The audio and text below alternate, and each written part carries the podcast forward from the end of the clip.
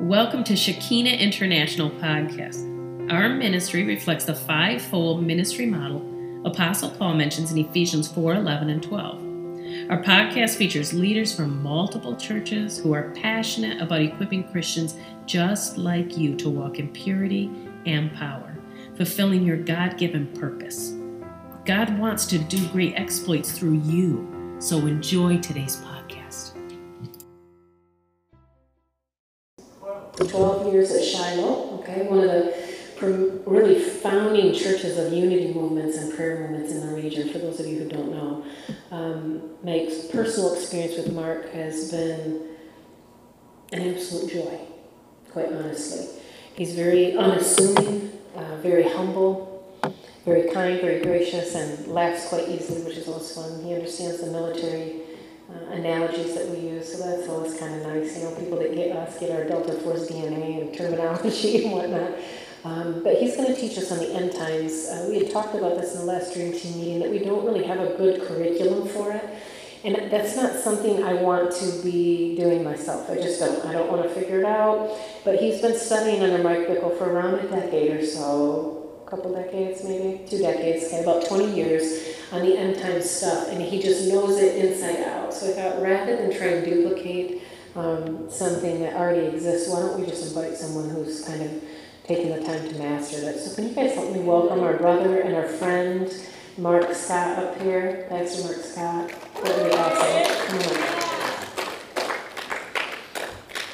Yeah, so he was just saying, for those of you listening to the podcast, we will make his notes available. He's a true Bickle follower at heart, and Mike Bickle always has notes. So if you want those notes, you can contact us at shekinahonline.com, and we will get those to you. Okay, Oh, yeah, you've got do that. I get this? Yeah, you've got that. Am You're I good. on? You are on. Good for me. Am I? Cammy?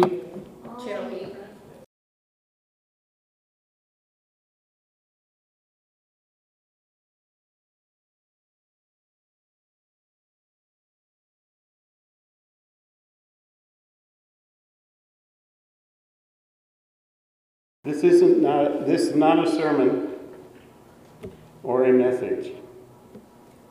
It's a little orientation to the end times. And if you don't like the notes, you can put them in the circular file if you want to, but I don't think you will. I've been interested in the end times since uh, high school. Uh, I've always, since I was a junior in high school, I've always wanted to know what what's going on. Who, who am I? Why am I here? Is there a God? And when I started listening to Billy Graham, then I started to feel like I would live till the end of the world, or I'd be close, close to that. I had no idea it was the end of the age, not the end of the world. I just knew something was coming up. so I've been interested in it ever since, and then God sovereignly put me on this track um, about 25 years ago. So um, I'm thinking that probably most people in the body of Christ do not have a grid for the end times.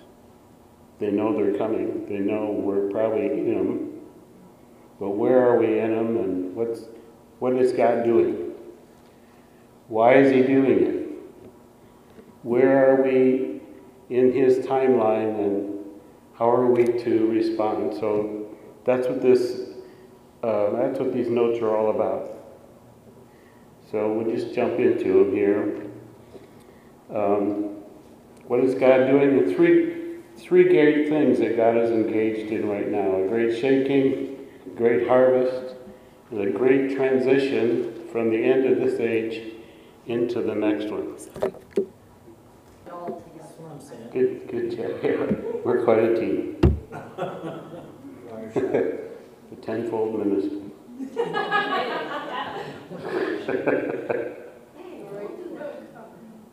okay, so let's look at the great shaking. Uh, I'm not going to look at many scriptures because, for time's sake, but let's look at Haggai 2, if you brought your sword. Verse 6 and 7. Um, he's talking to Haggai and Zechariah with the prophets when, or Haggai, yeah, Zechariah, when they came back from Babylon and started to build the second temple. And they were, um, they were probably discouraged because uh, some of them had actually seen uh, Solomon's temple.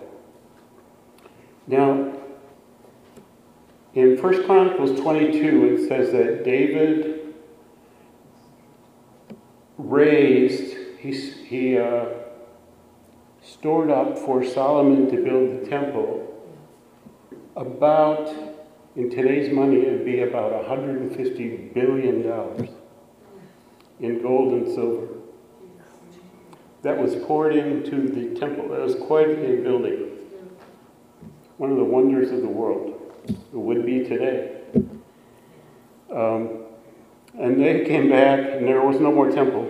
All the gold and silver was gone, everything else. So they started from scratch and built another temple, and they were discouraged about it. So the Lord comes on the scene in verse, what is it? Well, verse 5 it says, He takes them back to Egypt. He says, I brought you out of Egypt. This is, I'm going to round out these years, about a thousand years prior. I'm still with you today like I was with them then. So in the next verse, he takes them now 2,500 years in the future. But he says, What you're doing, though it's small, the glory I'm going to fill this house with is going to be greater now and in the future than it was back then. It was a, it was a glory of a beautiful building. And uh, of course, he was present there, but he was going to be even more present in the future. So he takes them 2,500 years in the future to this time. And he says, I will shake five areas in the world. I will shake the heavens, the earth, the sea, the dry land, and the nations. So that, and it says this in the New King James and the King James, the New King James says, so that the nations will come to the desire of all nations. This is a title given to the Lord Jesus. And in the King James it says, so that the desire of all nations will come. So the presence of the Lord in whatever vessel he's honored in is going to be greater than anything that, that Solomon built, even. Okay, now, the writer of Hebrews has a com- commentary on that says in Hebrews 12, God will shake, remove the things in the natural realm so that the things in the spiritual realm, in other words, the kingdom of God, will become more apparent. Yeah, that's so good. Say that. That's so, so good. So don't you feel that that's what's happening? Yeah. We're in a great shaking. Yes. I'll put this into a little more context later on in these notes, but we'll, we'll add to that. Also, what's beginning to happen is a great harvest involving the righteous believers and another group of unrighteous believers, the wheat and the tares. That's also in progress. Um, you can read You can read the rest of that at another time, but it says in Matthew 13 that the harvest is the end of the age, or the harvest is the conclusion of the age, or the consummation, or the what, the completion, the climax, the crescendo of the age. It's everything's coming into focus, everything's coming to a head. The harvest is coming into maturity, both the good and the bad harvest, and that is the end of the age. We're going on to the next age. Okay, and then point C, a great transition is taking place between the end of this age and the beginning of the next, which he metaphorically likens to a woman's time of labor. The baby that's being born is the full revelation of the kingdom of God upon the earth. And then I gave you some other scriptures about labor. I'm going to add another one Jeremiah 30, verse 6 and 7. Oh, by the way, if you have questions, write them down because at the end we can do those.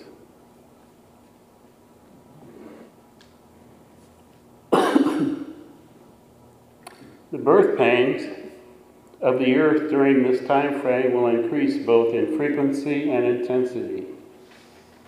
So, how many of you have had babies? Okay, so you know what this is all about. Okay, now, these birth pangs consist of four things happening at the same time. One, one of them or any combination of all four of them. All right? The rage of Satan, the sin of man, which culminates in the man of sin, that's the Antichrist, the groanings of the earth, and the judgments of God. And I, I put down scripture references for all these. These things are beginning to more and more happen. They've been happening, but now they're you're building up some steam. I mean, we can tell this year that it's pretty unusual what is happening, and nobody seems to be able to comprehend it fully. So, the transitional period will see the escalation of great stress for certain, but also a revelation of the glory of God. Joel called it the great and the terrible day of the Lord. Great for those of us who believe, and terrible, terrifying actually, for those who don't. So, why is God shaking everything? So, that's the next question because we're coming to the end of the age, for sure. God is God wants to showcase his son. He wants everyone to know who Jesus is. He wants everyone to see his majesty and understand. And he's also ushering in his son's kingdom on the earth as it is in heaven.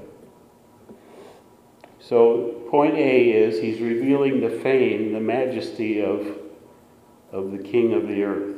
Jesus is the man who's bringing all things to conclusion on earth. He's engaged in three activities all at the same time. Revelation, the book of Revelation portrays him in these, in these three um, aspects the bridegroom, the king, and the judge. Uh, in the book of Revelation, he's not the shepherd, he's not the savior, or a lot of other titles that are, that are in the Bible, but in the book of Revelation, he's bringing all things to conclusion as a bridegroom, preparing his bride as the sovereign king. He's gathering in his citizens. And as a righteous judge, he's releasing his judgments upon evil both on the earth and in the heavenlies. There's bad guys up there that are uh, controlling things, and uh, he's going to deal with them at the same time. Okay, and the second point is the Father will vindicate his Son and glorify his Son's name by releasing his Son's power. He desires that we see his son's glory in this hour like John did in Revelation 1.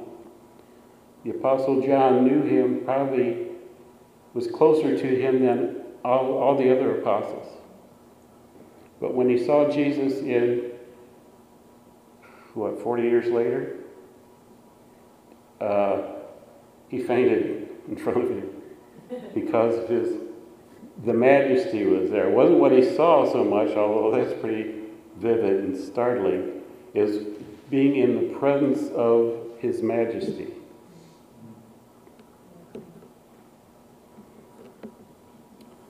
God wants us to, to encounter Him that same way, and we're going to have that encounter in the future sometime.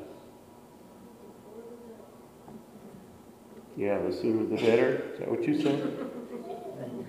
Okay. Yeah, I agree. Amen. He also wants us to understand His end time plan so that we can agree with him and join with him in releasing his judgments. Um, I'll just take you there real quick Psalm 149.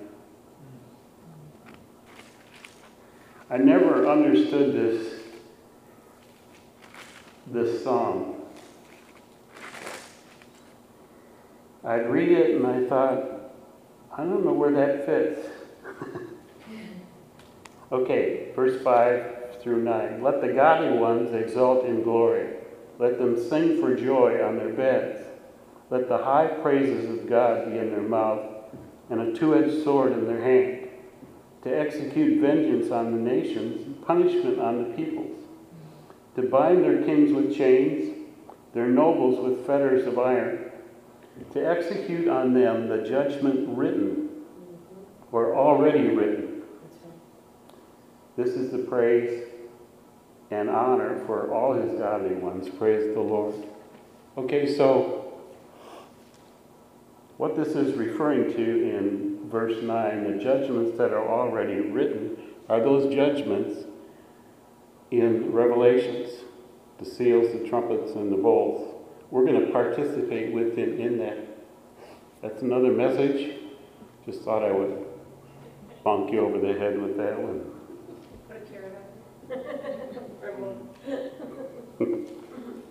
He's going to teach us how to do that. The um, Moses and Aaron were the ones that released his judgments upon Egypt, and the Pharaoh at that time. And that's a type for us of what's going to happen in the last days as we leave our Egypt, this age, and enter into the promised land, the millennium. We're going to participate. We're going to be his mouthpiece. That's part two, though, um, in September or whatever. Okay, where am I? Okay. He does not want us to be offended by him or to fall into unbelief or be deceived, afraid, anxious, ignorant, complacent, or confused by what is happening. He wants us joyfully focused and engaged, anchored in His Son and in eternity. And He's going to, he's going to do that for those of us who volunteer. okay. Your eyes will see the King in his beauty. This is Isaiah speaking. And he shall be the stability of your times, a wealth of salvation, wisdom, and knowledge. The fear of the Lord is his treasure. Okay, that's revealing the majesty of the king. Now we're going to talk about his kingdom. He's going to reinstitute the kingdom of God on earth which is the same as reestablishing the Garden of Eden rule and culture on the earth. If you take the first two books of the Bible, Genesis 1 and 2, and the last two books of the Bible, Revelations 21 and 22, you have a complete story. All that happens in between is God getting us back to there.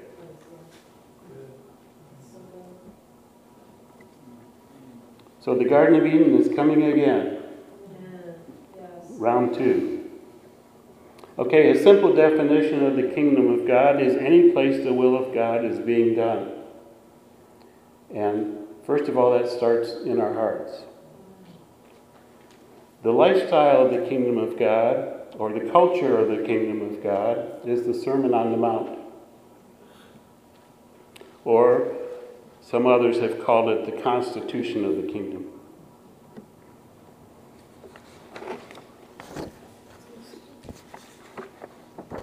Some refer to the church as being the family of God and the kingdom of God as being the family business, which I like that idea. Okay, the gospel of the kingdom. The gospel of the kingdom is what Jesus and John the Baptist preached. It's what the apostles preached. It's what the new it's the gospel of the New Testament. But it's not the gospel that most of us have heard in our culture. Okay, now we're going to talk about what that is. The gospel of the kingdom, or Jesus said, the gospel of the kingdom shall be preached in the whole world for a witness to all the nations, and then the end shall come. Okay, we're not just going to, the body of Christ or the bride of Christ is not just going to preach the gospel of the kingdom, we're going to bring it, going to demonstrate it, we're going to bring some of the presence of the, of the kingdom to bear across the earth. Everyone is going to, everyone on the earth is going to have the opportunity to see Jesus and to experience his kingdom. Some will refuse it, a lot of will refuse it, but everyone is going to have that opportunity. The gospel of the kingdom is the good news that Jesus is returning to establish his rule over the planet. This will be a hostile takeover, as one preacher has called it, because the rulers of this world don't like him and don't want to be ruled by him. But he will succeed. That's the story of Psalm 2. What we've heard is the gospel of salvation, which involves repentance, forgiveness of sin, faith in Christ. As wonderful as it is, is not the whole or the full gospel. It is the entryway into the kingdom of God. We are saved from sin and self in order to participate in his kingdom on earth, beginning the moment we uh, are born again.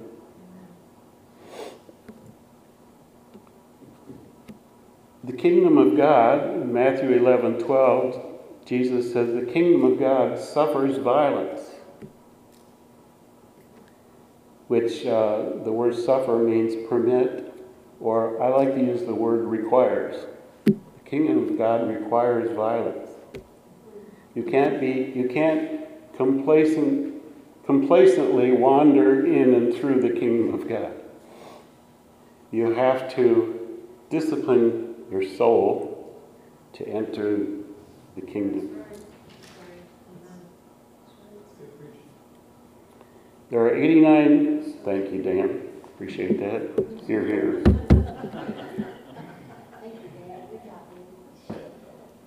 here. there are 89 chapters in the Bible of eyewitness accounts of Jesus' first coming Matthew, Mark, Luke, and John. However, there are 100, at least 150 chapters in uh, the Bible of which all or the majority of the text is talking about his second coming.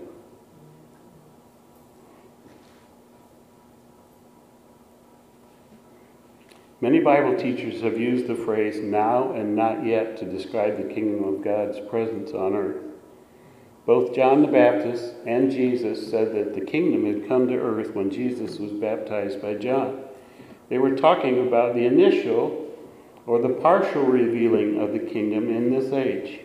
It would come in two stages.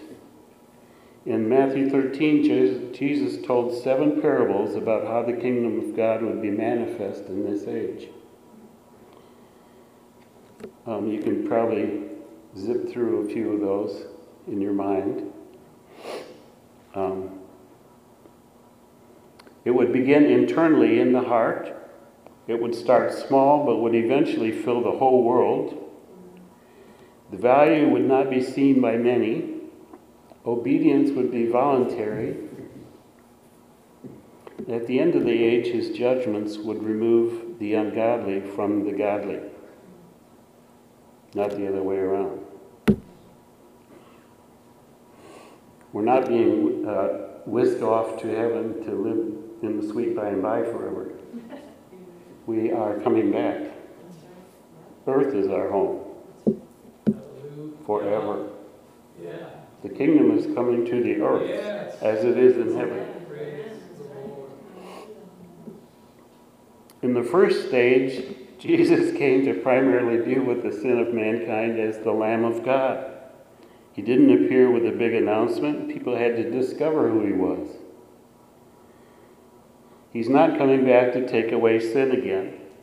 He has done it once for all. He's coming back as the Lion of Judah. There's the roar in there. To take leadership of the earth. This whole age has been about repentance of our sin and getting ready for the age to come. Getting ourselves ready. He's going to be the king of the earth. He's already king in heaven.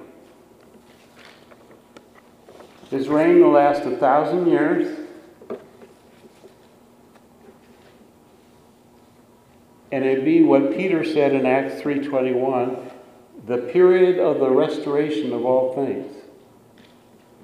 Okay, so that restoration is the restoration of of the Garden of Eden on the earth. It doesn't happen all at once. It takes a thousand years for that to happen.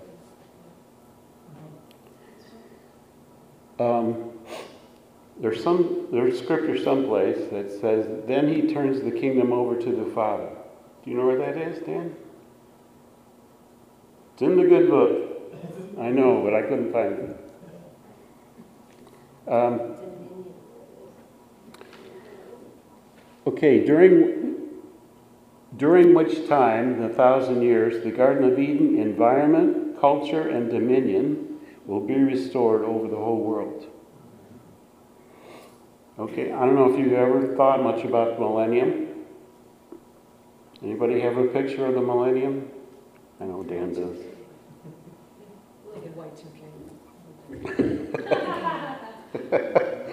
okay. It's not Y2K. Okay, so let's. Uh, the scripture gives us some hints about the millennium. Actually, when you look into it, there's a, it says a lot about the millennium that you can glean from it, and you put it all together, and uh, you know you could have a series of messages about it. It's pretty pretty awesome just to th- just to imagine. It'll it'll do something to you. Yeah. Okay, 1 Corinthians 15 28.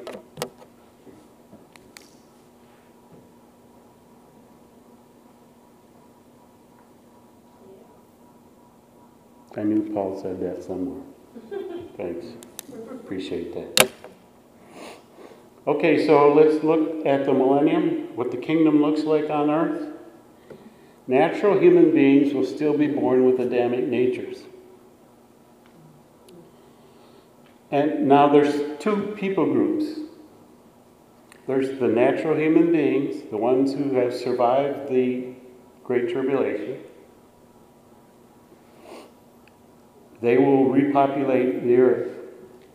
They will be given a, the opportunity to receive the Lord at the beginning.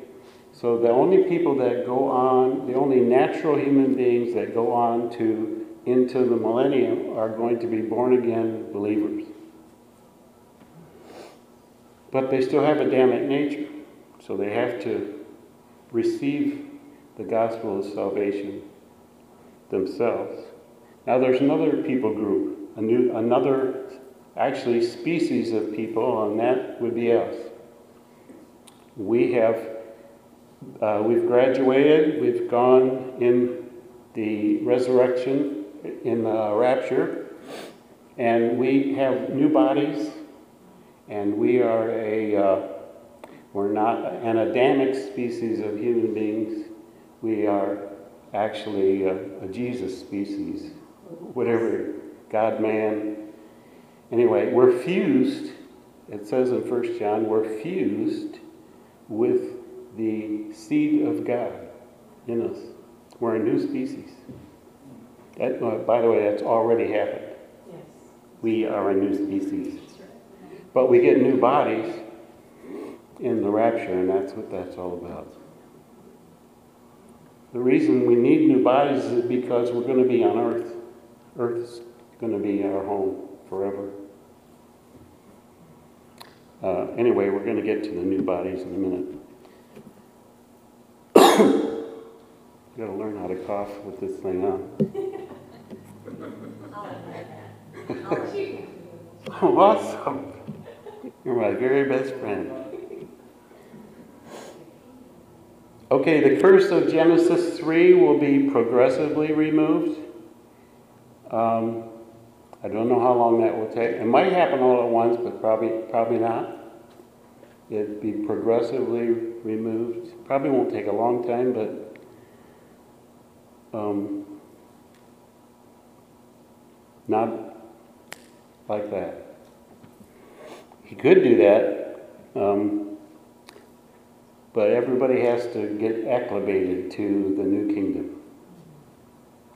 Natural human lifetimes will be extended, um, probably all the way back to what it was like right after the fall, you know, living seven, eight, nine hundred years. It says um, in that scripture I referenced there, anybody who dies at 100 years old would be like an infant and, be thought, and will be thought to be cursed. Anyone who needs healing will be able to receive it. Some animals' natures will be changed. There will be no armies or wars. Um, there will be no evil powers at all. Murphy won't even be there. yeah, Murphy Mur- Murphy goes with the bad guys. But um, you know, uh, I've never read in the Jewish Bible that the Jews ever had a police force. You think they did, Alan? You know? Not initially, anyway. Yeah, I, I've never read it. The families dealt with those issues. And if the families didn't, the elders on the gates dealt with those issues. But um, so I don't know if there'd be a police force or not. Not in Israel, probably, but maybe out there in the Gentile land, there might be some. But no armies, no wars. So um, people will live a long time. There's going to be a lot of people after the end of a thousand years. That is really the great harvest. We're going to have one in this age, but that's a real big time one in the millennium. Okay, where are we? Oh, all these cosmic powers, you know, these thrones, dominions, it, there's going to be a big change out. They're all cast down. Some of us get to be in their place. So there'll only be good influence in the, in the whole earth, no evil. Like I said, even Murphy will be gone. the earth will be full of the knowledge of the Lord. Obedience to Jesus will be mandatory Jerusalem will be the world capital. Heavenly Jerusalem will hover over it. Israel will be the host nation of his kingdom. You know, just like Washington, D.C., the District of Columbia, uh, Israel will be that way. the district of the king. And, you know, there won't be three, three different parts of government, executive, legislative, judicial. He will do it all. He's the king.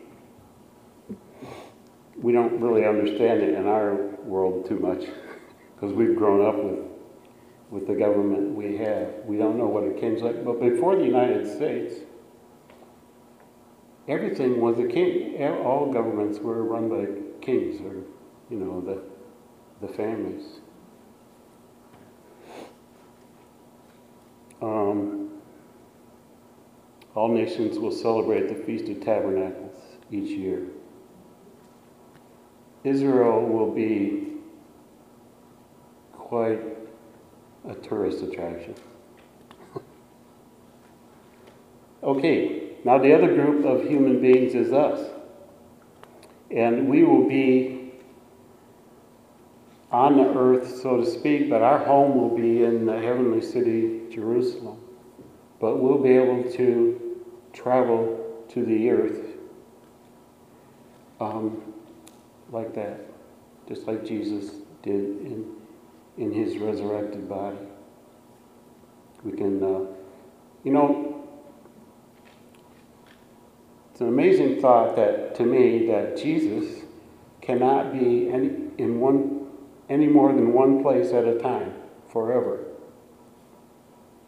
because he became a man. The Father and the Holy Spirit can, but he can't. And that's fine with him. but he can get around real fast. and, uh, and we'll have bodies like that too. If he sends us on an errand, it'll, it'll be done pretty quick. So, the supernatural human beings, the Jesus people, the, is the bride of Christ who have participated in the first resurrection or the rapture, will be given an area of service in his kingdom, and their home will be in the heavenly city. Okay, I said we're already a new species. These are the characteristics of the bride in her new um, neighborhood. God Himself dwells in our bodies. We have a new heart and a new mind. We, our bodies are actually His temple, and He's desired that forever to live in our bodies with us.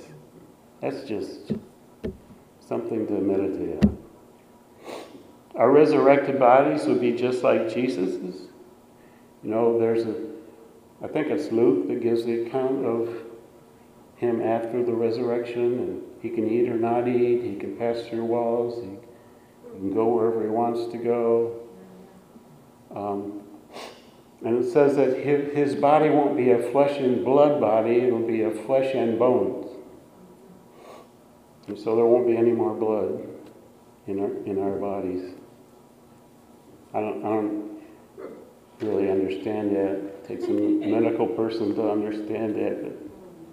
Uh, our bodies will be changed to accommodate both the heavenly and the, and the temporal um, natural world. There will be divine unity with all believers, one new man. That unity will be the same unity that we have in our hearts with God. We will have it with one another we will we will not have any filters between our thoughts and our actions. We'll just be who we are, and people will like us that way. no bad vibes in heaven.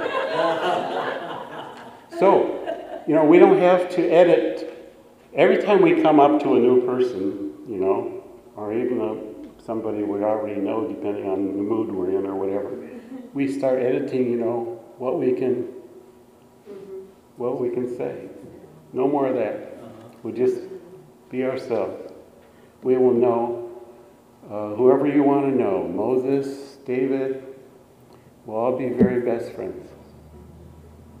It's just an awesome thing to think about. And then the, the capper is we have unity with God.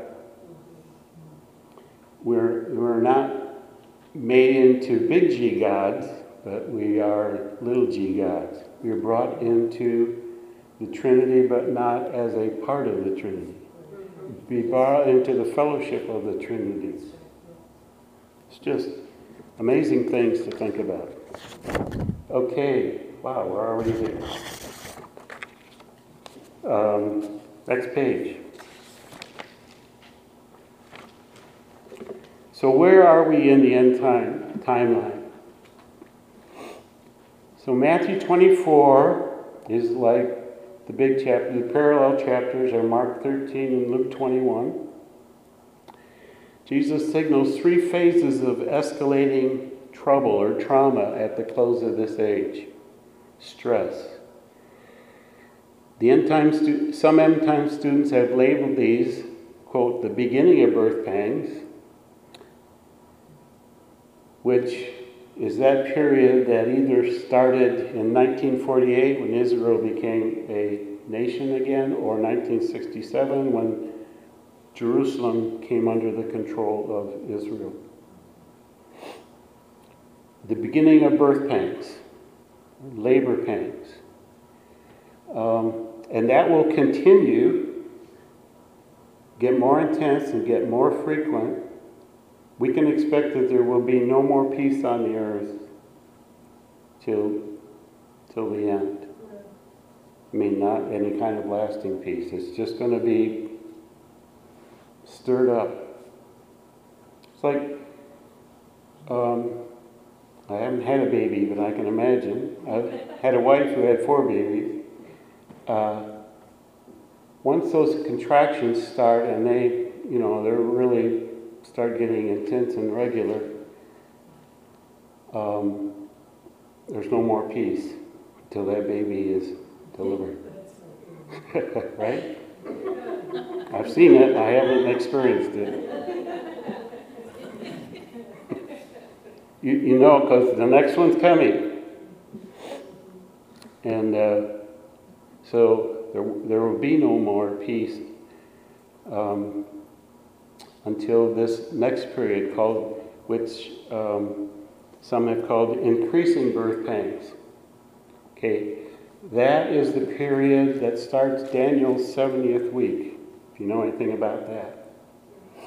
It's the beginning, it's what, it's begin, the beginning of the seven, last seven years. It lasts three and a half years. The increasing birth pangs. Uh, it's a time of false peace on the earth. The Antichrist is going to be revealed by that time. He's going to make a covenant, especially with Israel, but with all nations, because there will be so much what happened to me. Should I stop? Yes. Did you need to sit down? Did you need that black? I'm good. Okay. Just switch to this. If I faint, then The I'll battery need. in your pocket. Just give a holler if you do. Thank you. All right, am I back? All right, let's try. I'll try holding this.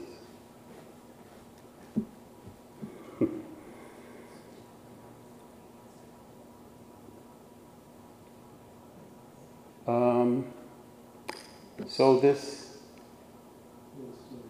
this person who's trying to portray himself as Christ is going to make uh, is going to bring peace on the earth by making covenants, quote, covenants with nations. And so there will be this short period of, quote, peace on earth. That's the beginning of the seven year period. There will be a false religion, the harlot religion going on. And that religion will have a false justice system going on.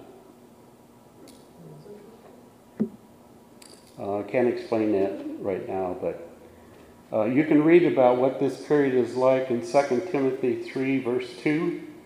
Well, verses 1 and 2, it says, Fierce, fierce times are going to come upon the, the earth.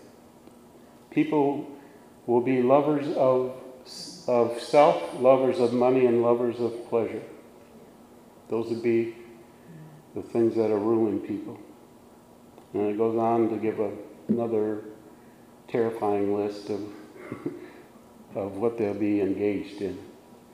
Okay, that lasts uh, for three and a half years, and then another, the last phase, the hard labor pains, which is what the book of Revelations from chapter 6 through 19 is describing. The hard labor pains. The release of the seals, the trumpets, and um, not the bowls, but the seals and the trumpets. Um, okay, so without a doubt, we have been experiencing the early events of this progression back in the beginning of birth pains. We continue to hear of ethnic conflicts, famines, plagues, earthquakes. Our earth is beginning to rock and reel like a ship in a stormy sea. These four dynamics that we mentioned earlier are increasing, and the world is languishing under the weight of evil coming into maturity. You know, we never really faced that yet. But if you know anything about World War II, and for some reason I'm just fascinated with World War II, I read a lot about it. It was terrible. It was as terrible as you can imagine in Europe and in the, where the Japanese took over as well. So, uh, but more terrible, a more terrible time is coming upon the earth. I, I can't imagine that it's going to be any more terrible um, qualitatively, because you can't imagine the things that, that happen. You can hardly talk about, you know, a lot of the things that happen. Um, but it's going to happen to more people. At one stage, a third of the earth gets killed. At another stage, half of the earth, or uh, anyway, a couple of, couple of billion people, that's a lot of, a lot of people. Okay, so God seems to always let the devil play his hand first and then he plays his. He's like the, the ultimate counterpuncher. He'll let he'll let you swing first, but he's going to have the last and final blow. The hard labor part is God exposing Satan, his true intent and his nature, because Satan loves to be in the darkness. He loves to um, operate from the back room. But he's going to expose him. And, uh, you know, that's, that's what's terrible that we read about in the book of Revelation. God exposes him. But he has to be brought out in the open for the whole world to see. And at the same time, he's going to expose the depth of sin in human hearts. The lawlessness that's in human hearts. Okay, so now I'm going to, I wanted to talk about who is this God who's making the judgments and what is the nature of his judgments because I don't think we, most of us, have a very good handle on that.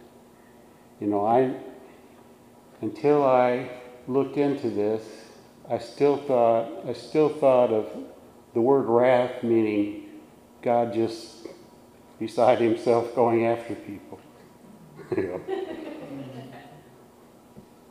and, uh, you know, that's what we think of when we think of God, these these uh,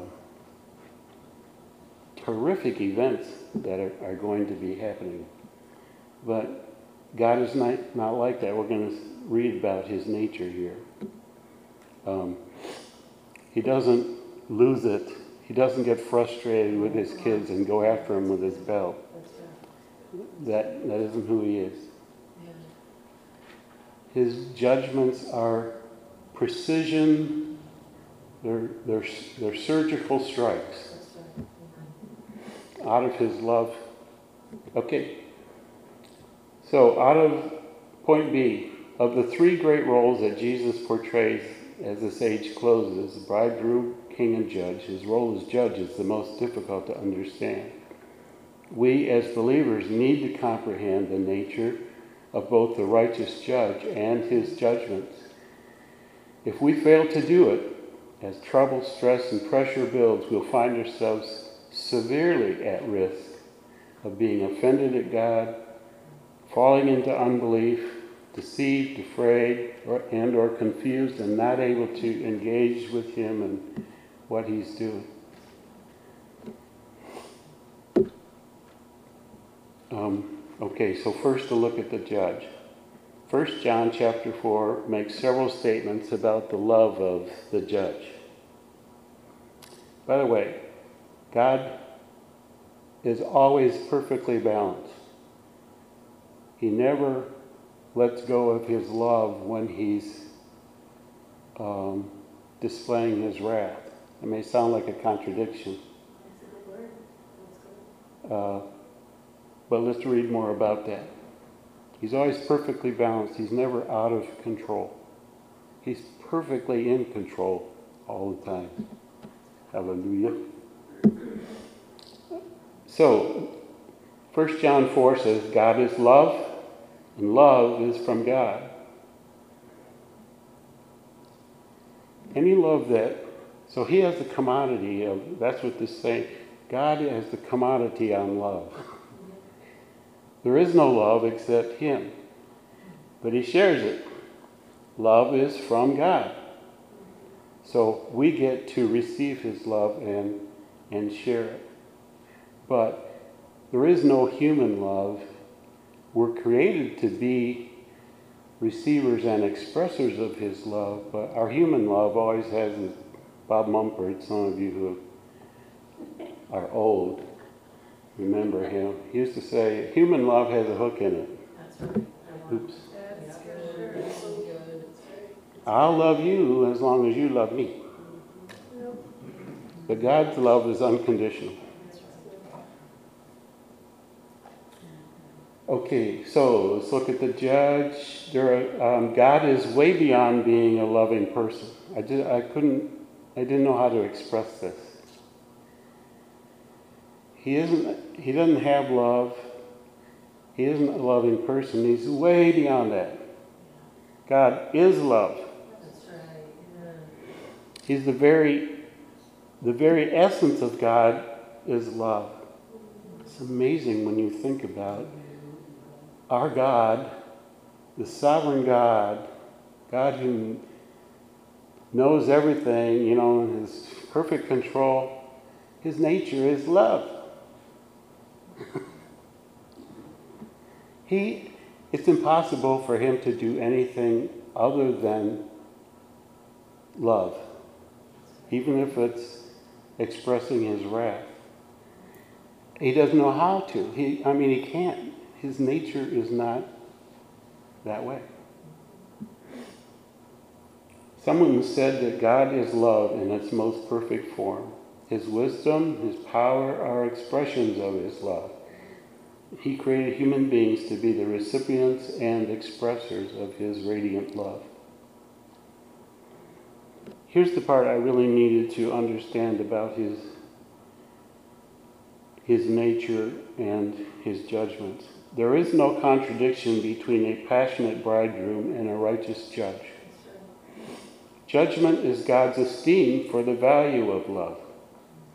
Refusal of his love doesn't hurt God's feelings, it offends him. Because the nobility and dignity of love is despised and disregarded. Refusal of his holy love has dire consequences then. To say no to it is to lose one's reason for being a human being.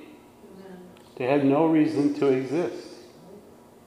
To say no to God's love is really losing your right to live, your right to exist at all. When love himself comes to take control of the world, he will destroy and remove everyone and everything that hinders love's expression and development. So we must learn to see God's judgments through God's love. If we could frustrate him, we would have some degree of power over him. And he's way ahead of us. He knows where we're, where we're headed long before we do. So, you know, he's not surprised. Okay, next, the nature of his judgments. Isaiah 26, 9 says, When the earth experiences thy judgments, the inhabitants of the world learn righteousness. Okay, what is the principle of divine judgment? This, this is awesome. God uses the least severe means to bring the greatest number of people into the deepest level of love or into the deepest level of maturity without violating any, anyone's free will, without making any mistakes. He's surgical. And he can do it worldwide and he can do it all the time. That is the glory of God as judge. He, he can, several times in the book of Revelations, the angels and everybody up there is praising God for his judgments. His judgments are righteous and true, they say. And that's what they're talking about. He's perfect justice. That's what his judgments are, is his justice being extended. Three kinds of divine judgments. First of all, there's the punitive ones, or expressions of his wrath, wrath, as the British say, wrath, Derek Prince influence. For wicked oppressors to vi- who violate the rights and lives of others. Okay, that's what they can expect. But then there's um, the kind. There's a second kind of a judgment on believers. It's called redemptive discipline, and that can seem pretty severe at times, but it's sur- surgically severe.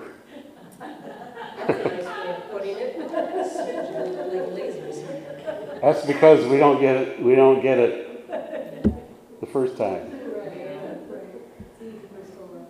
Okay, so Mike Bickle says it this way God will kick out our props and settle some issues in our lives that we can't quite find sustained resolve to push away from. These are called compromises. You know, we are we hold on to something and we say, God, if you do that, then I'll I'll give it to you. But as long if you don't do that, then I'm holding on to it.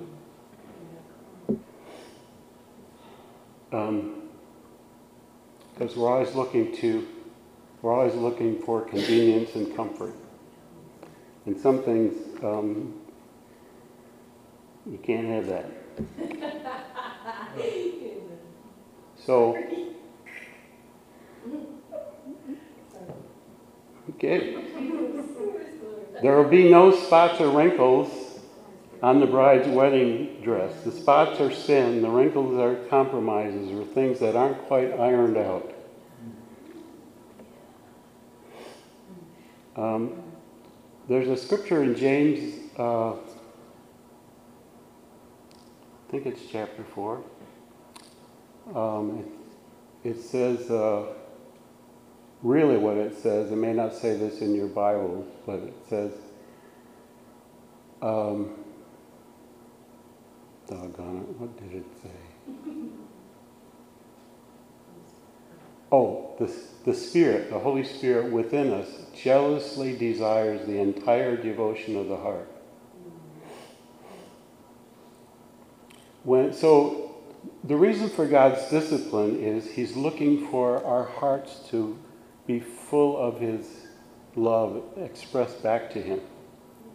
You know, if you if you love someone with all your heart, you're not satisfied or fulfilled unless they love you back the same way. That's the way God is. So He sees these things in our hearts that we're holding on to, and He goes after them sometimes. And uh, He's not beyond embarrassing us sometimes, but that's that's not the usual thing. That's if we're not listening the first, second, and third, and fourth time. Um, okay, and then the other kind of judgments are, are favorable, or they're rewards for our acts of righteousness. C, his judgments are his intervention against darkness in the human heart and wickedness on earth, and are important display of his love and his glory.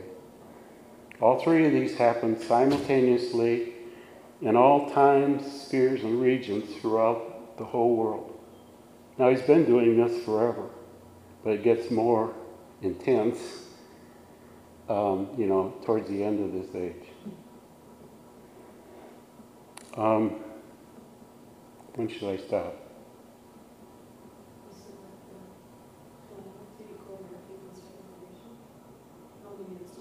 Wow. That's up to you. How many minutes do you keep? Would it?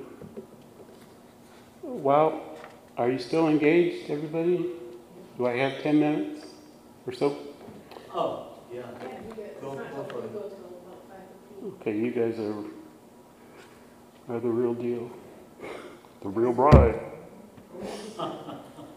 Okay. What events must happen before the Great Tribulation? Okay, I've thought about this. You know, what's, where are we and what's got to happen yet? Yeah, we gotta know. Right. Because he doesn't want us confused. He wants us focused. He wants us peaceful, uh, but also bold. You know, it's like an army. Um, somebody has said that under the bride's dress are her combat boots. So that, that's where he, what, what he's bringing us into at the end of the age. Okay, so what are some of the things that have yet to happen?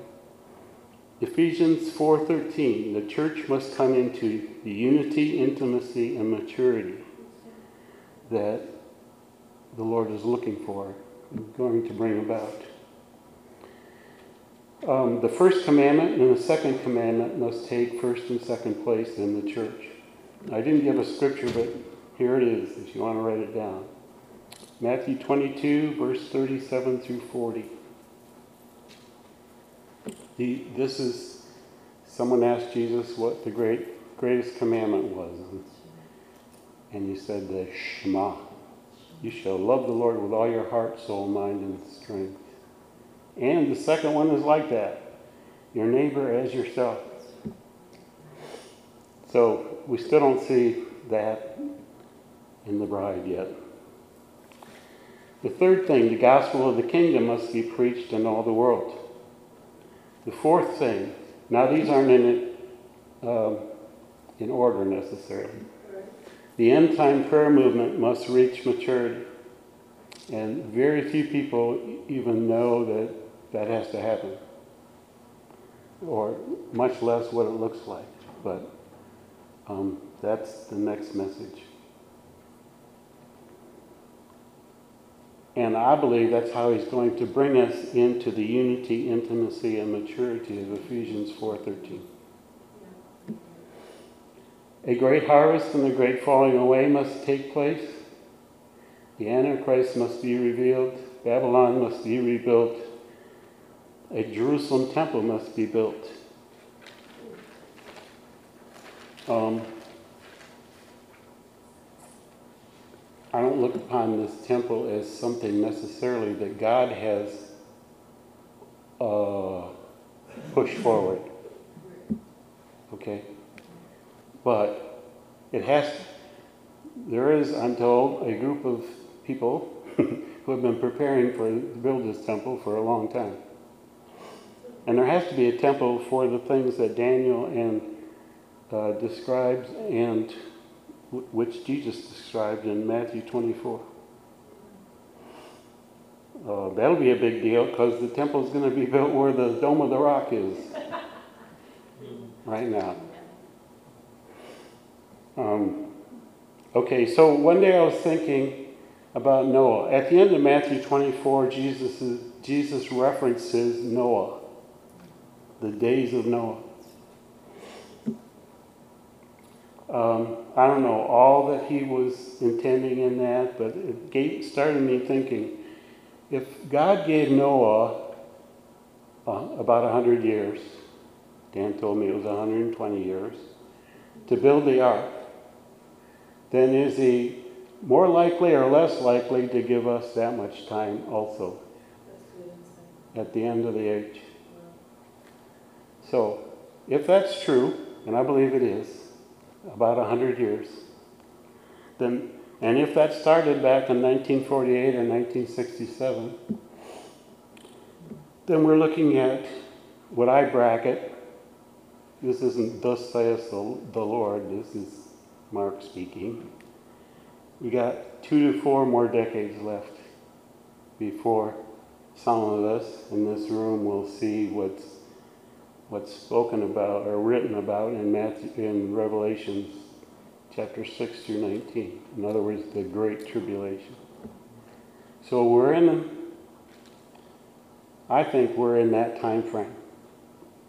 Two to four more decades. Two for sure if President Trump doesn't get reelected. We're going to slide downhill so fast. Well, I'm believing that too, but there's always the possibility. But God is way ahead of all of us.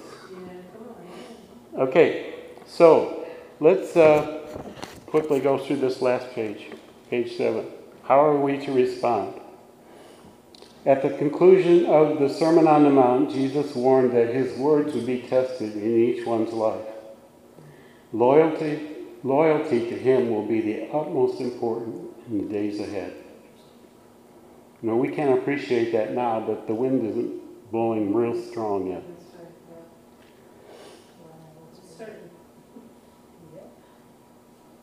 If you know anything about the paranoia that was in Europe in World War II, where family members turned on one another and nobody could really know who they could trust,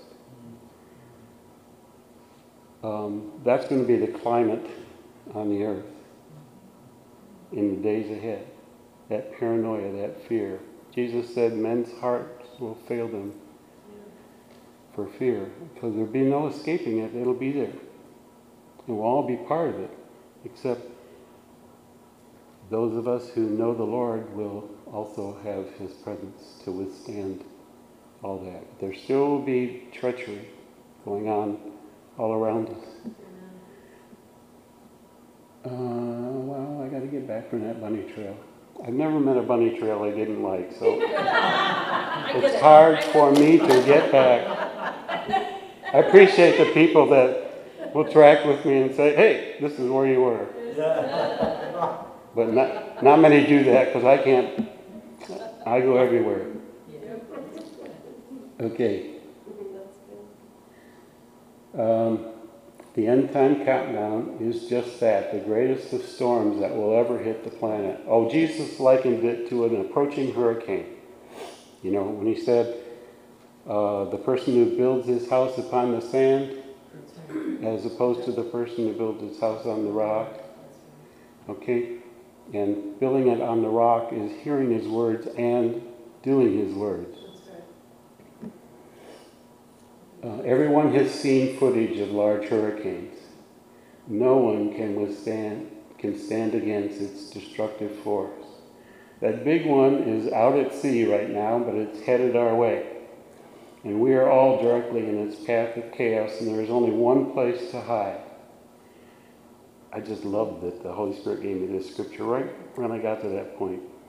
We hide in Him where we live and move and have our being. At, the, at our shelter. Shelter in the storm. Okay, the Lord's given us just enough time to get ready, but no time to waste. In his most comprehensive message on the end times, this is Matthew 24, um, he talked about two strong winds. Um, the band's close to the center, you know. Oh, I guess it goes this way. Uh, deception. See to it that you are not deceived.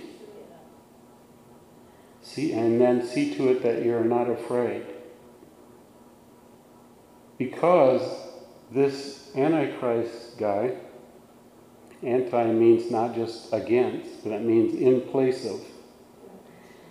It's hard to imagine this now, but you can see um, echoes of it in the world already. He's going to marginalize Christ in the eyes of the world. He's going to invalidate his claims, his works, his power. He's going to portray him as the great impostor, the great bad guy. And he's going to make him public enemy number one. And those of us who side with him will be public enemy number one as well, both Jews and Gentiles. Um, he's going to turn the roles around completely. It'll be a, it's the lie that's talked about in Second, Second Thessalonians. Um, the lie is just going to turn it all around in the eyes of the world.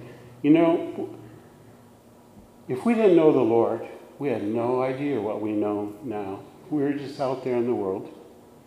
We didn't know whether there was a God. We had no idea that there was a plan, there was history going on. Yeah. It was just random events happening. You know, how frightening would that be? We would be so vulnerable, susceptible to some person like this coming along with great power, great charisma, um, sucking us all up into that view. This is what's going to happen. So, any Christian that's not strong in their faith will get in this wind as well. So, he said two other things to put in our emergency kits. He said, Watch and pray. And that's all he said. Watch and pray. Stay with me. In other words, be close to me. Know my word. Uh, get with um, the family. Watch and pray. Okay, so point C watching and praying is something we must all do constantly as individual saints. We must guard our hearts and see that we're not caught in deception and fear. I don't know about you, but I don't have to listen to the news but a few seconds, and fear and anxiety is coming upon me. And I have to run and hide in His love and His Word. And uh, we, we have to watch that. Okay, but that's, we have to guard our hearts. That's what he's talking about there. But as I was making this, uh, these notes, I was thinking, you know, that isn't all it's We're not just going and run and hide from the storm. He's called us to stand up in the storm, even sometimes to rebuke the storm. So, how's that? That's the offensive side of watching and praying. God is wanting to train us in the as the storm intensifies. You know, He's going to put pressure on the church. You know, I'm thinking that He's going to, He's wanting the church to stand up and rebuke COVID 19. Yes. Otherwise, that thing might linger around for a long time. I think He's wanting us to rebuke it. Yeah, that's right. Um, okay, this watching and praying in an offensive posture is not is done as individuals, but mostly he's talking about um, incorporeity as groups of people in the prayer room, in the end time prayer ministry. He's mobilizing and engaging an army that will be under the direction of the Supreme Commander.